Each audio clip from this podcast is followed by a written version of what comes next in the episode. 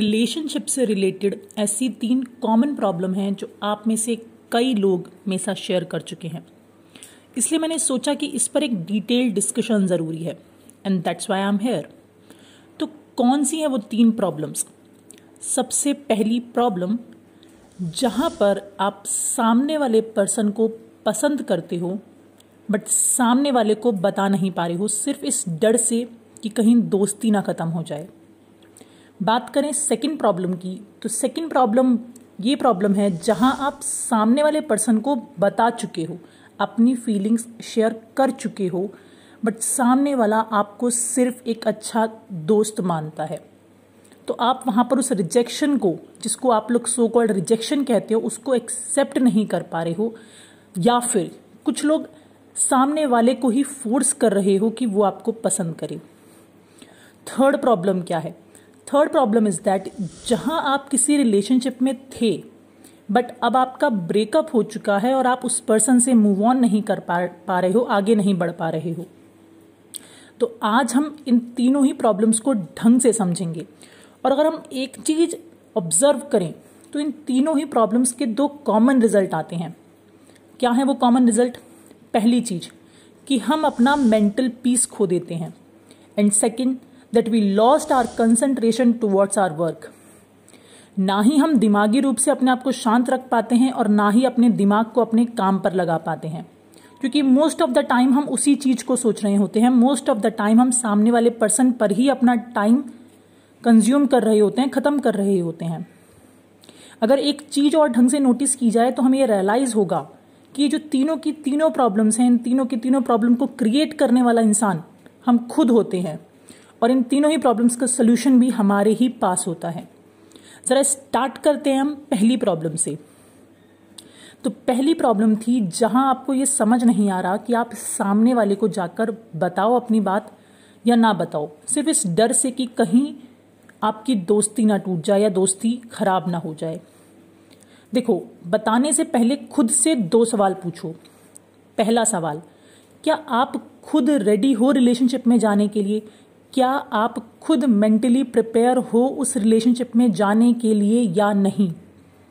अभी आप कैसे पूछो इस पर I have already written an article उसका लिंक कमेंट कॉलम और डिस्क्रिप्शन में प्रोवाइडेड है। उसे चेक करें और खुद से सवाल करें कि क्या आप एक्चुअली प्रिपेयर्ड हो या नहीं। अब दूसरा सवाल जो आपको करना है खुद से, वो सवाल है कि अगर आप अपनी फीलिंग्स सामने वाले पर्सन के साथ शेयर नहीं करते हो तो क्या आप लाइफ में आगे चल के रिग्रेट करोगे? अगर जवाब आता है कि हाँ आप रिग्रेट करोगे then go and just tell that person ये मत सोचो कि दोस्ती खत्म हो जाएगी, क्योंकि इट्स वेरी ऑब्वियस कि कोई भी कितना भी अच्छा दोस्त क्यों ना हो, वो दोस्ती एक दिन खत्म होनी ही है, कोई भी फ्रेंड हमेशा साथ रहेगा नहीं। तो इट्स मच बेटर कि आप अपनी फीलिंग्स एटलीस्ट शेयर तो करो, अगर आपके अंदर से ये जवाब आ रहा है कि आप बाद में रिग्रेट करोगे। अब मान लेते हैं कि आप अपनी फीलिंग्स शेयर करते हो बट अब इसके भी एंड में दो रिज़ल्ट आएँगे। या तो सामने वाला पर्सन हाँ बोलेगा या फिर ना बोलेगा।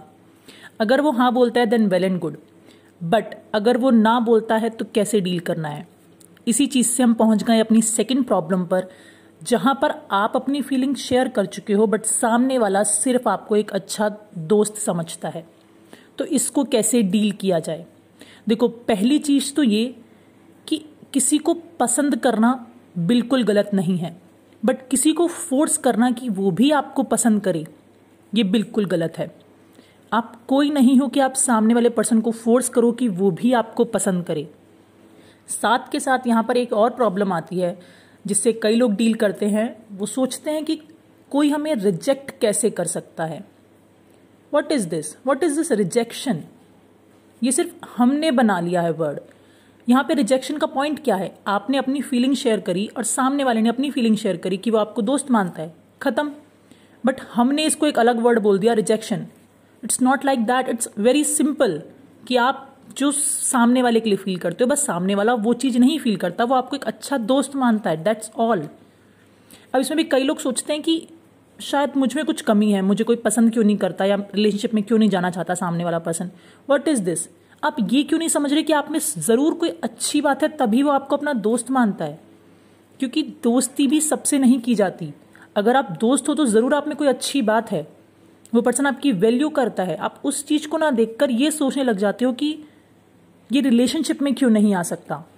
इट्स रॉन्ग जब भी किसी को अपनी फीलिंग्स शेयर करने जाओ, ये चीज़ अपने माइंड में पहले से क्लियर करके जाओ कि हाँ या ना दोनों चीज़ हो सकती है।